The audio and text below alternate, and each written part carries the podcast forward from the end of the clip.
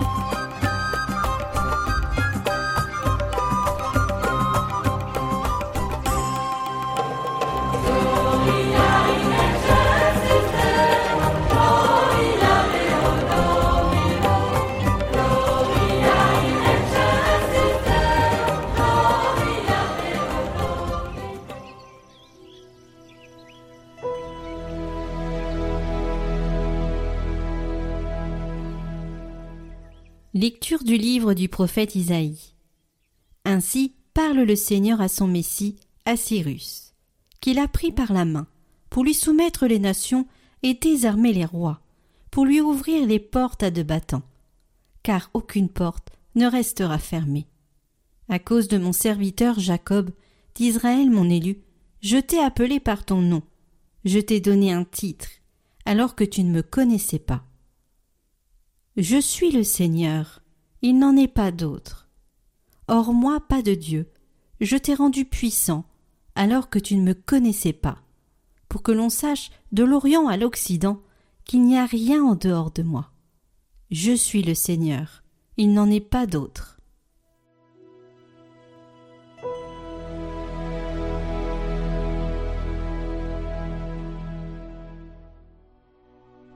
Rendez au Seigneur la gloire et la puissance. Chantez au Seigneur un chant nouveau. Chantez au Seigneur terre entière. Racontez à tous les peuples sa gloire, à toutes les nations ses merveilles. Il est grand, le Seigneur hautement loué, redoutable au-dessus de tous les dieux, néant tous les dieux des nations. Lui, le Seigneur a fait les cieux. Rendez au Seigneur, famille des peuples, Rendez au Seigneur la gloire et la puissance. Rendez au Seigneur la gloire de son nom. Apportez votre offrande, entrez dans ses parvis. Adorez le Seigneur, éblouissant de sainteté. Tremblez devant lui, terre entière. Allez dire aux nations, le Seigneur est roi, il gouverne les peuples avec droiture.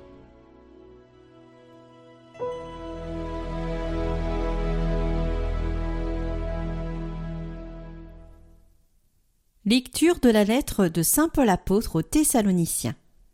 Paul, Sylvain et Timothée, à l'église de Thessalonique qui est en Dieu le Père et dans le Seigneur Jésus-Christ, à vous la grâce et la paix. À tout moment, nous rendons grâce à Dieu au sujet de vous tous, en faisant mémoire de vous dans nos prières. Sans cesse, nous nous souvenons que votre foi est active, que votre charité se donne de la peine, que votre espérance tient bon en notre Seigneur Jésus-Christ, en présence de Dieu notre Père. Nous le savons, frères bien-aimés de Dieu, vous avez été choisis par lui. En effet, notre annonce de l'Évangile n'a pas été chez vous simple parole, mais puissance, action de l'Esprit Saint, pleine certitude.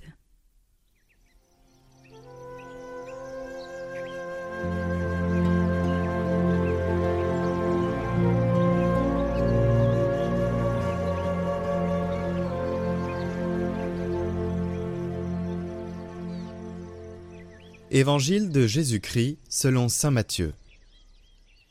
En ce temps-là, les pharisiens allèrent tenir conseil pour prendre Jésus au piège en le faisant parler. Ils lui envoient leurs disciples, accompagnés des partisans d'Hérode. Maître, lui disent-ils, nous le savons, tu es toujours vrai, et tu enseignes le chemin de Dieu en vérité. Tu ne te laisses influencer par personne car ce n'est pas selon l'apparence que tu considères les gens. Alors donne ton avis. Est-il permis, oui ou non, de payer l'impôt à César, l'empereur? Connaissant leur perversité, Jésus dit Hypocrite, pourquoi voulez-vous me mettre à l'épreuve? Montrez-moi la monnaie de l'impôt. Ils lui présentèrent une pièce d'un denier. Il leur dit cette effigie et cette inscription, de qui sont-elles? Ils répondirent De César. Alors il leur dit Rendez donc à César ce qui est à César, et à Dieu ce qui est à Dieu.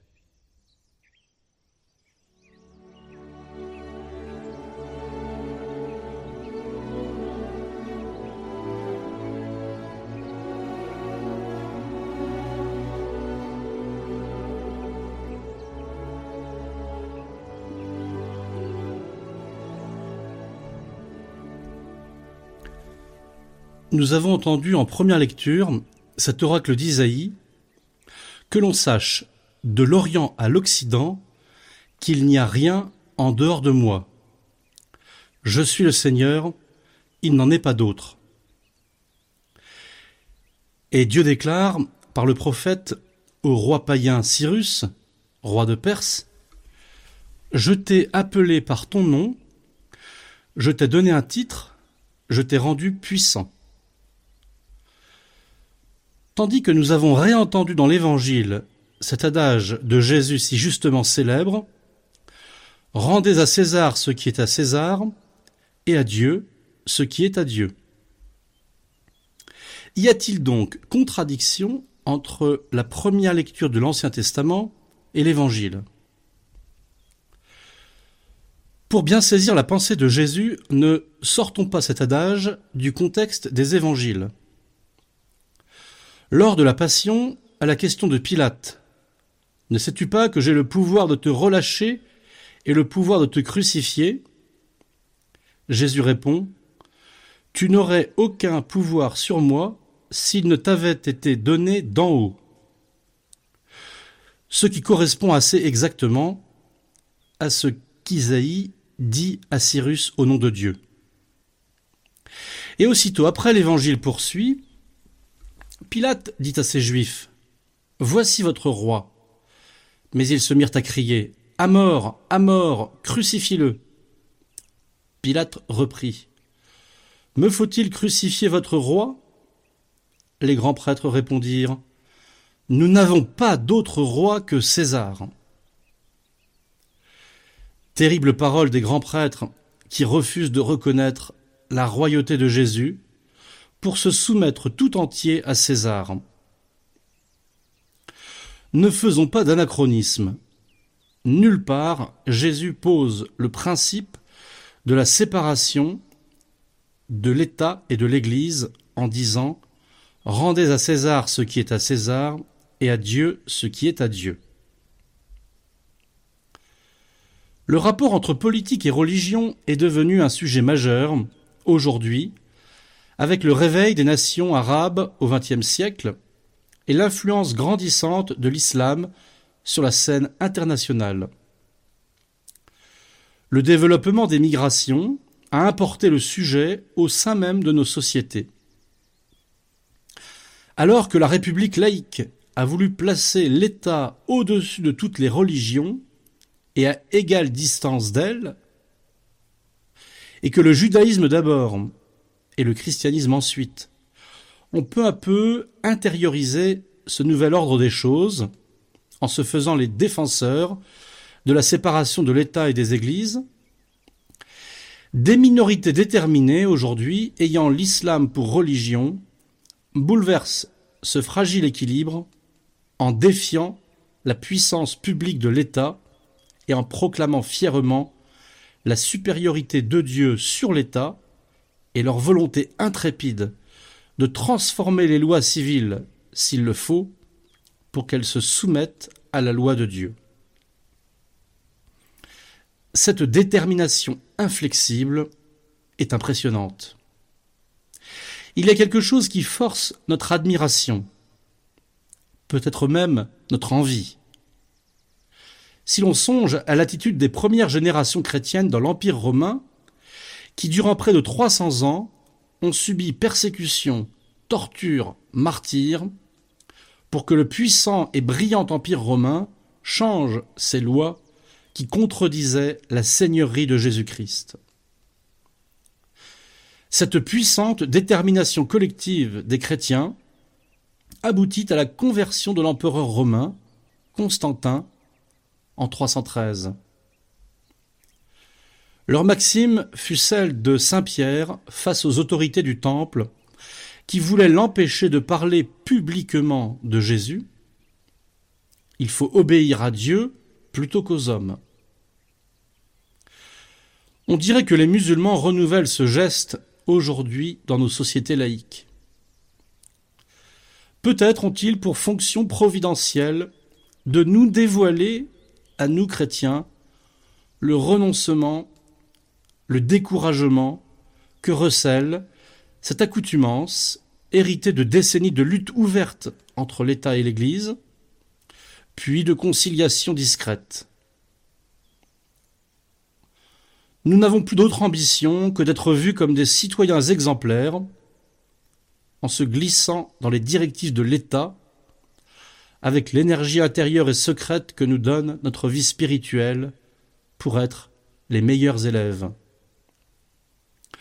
Nous nous sommes bien habitués à la tranquillité confortable de cette situation.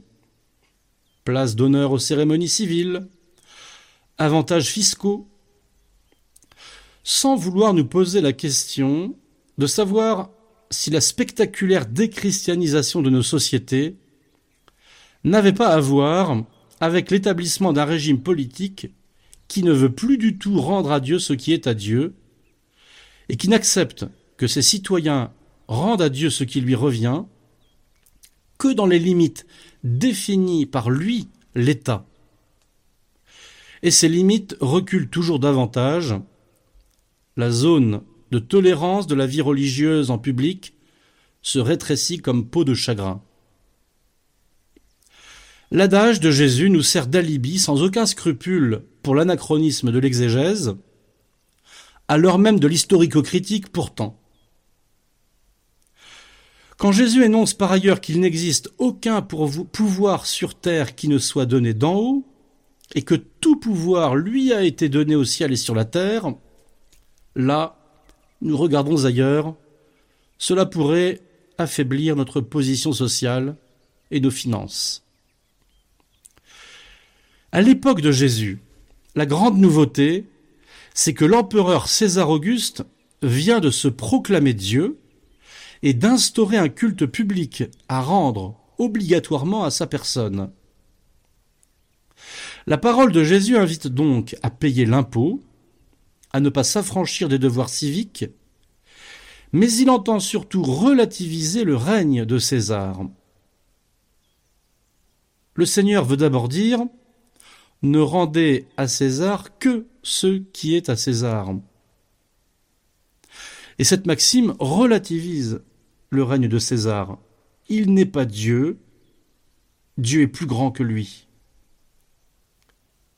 Il pose ainsi des limites au pouvoir de César. Quand l'empereur romain exige l'impôt, il est dans son droit. Quand il exige qu'on lui rende un culte, il excède son droit. Accepter que César étende son pouvoir au-delà de l'impôt et de l'administration du bien temporel auquel il est destiné, c'est premièrement dérober à Dieu un domaine qui lui est dû, une impiété, et c'est secondairement laisser s'instaurer un pouvoir totalitaire sur l'homme dont le XXe siècle nous a largement montré le spectacle. S'il y a limitation du pouvoir de César pour Jésus, il n'y a pas de limitation du pouvoir de Dieu. Il est le Créateur, tout lui appartient. Lui-même, le Fils, est le Sauveur, la tête de l'Église qui est son corps, dans laquelle tout homme a vocation d'entrer pour être sauvé, y compris les chefs d'État. Pour nous, chers amis de Catoglade, tâchons de vivre en bons citoyens, mais tâchons avant toute chose de rendre à Dieu ce qui est à lui. Offrons-nous à lui sans réserve. Soyons tout à lui. Ne craignons pas de pécher par excès en lui en donnant trop. Craignons surtout de pécher par défaut et de lui manifester ingratitude et indifférence. Disons, avec saint Ignace de Loyola, cette belle prière des exercices spirituels, Prenez, Seigneur, et recevez toute ma liberté, ma mémoire, mon intelligence, et toute ma volonté, tout ce que j'ai, tout ce que je possède. Vous m'avez tout donné, je vous rends tout, Seigneur. Tout est à vous. Disposez-en selon votre bon plaisir. Donnez-moi seulement ce qui me suffit, votre amour et votre grâce.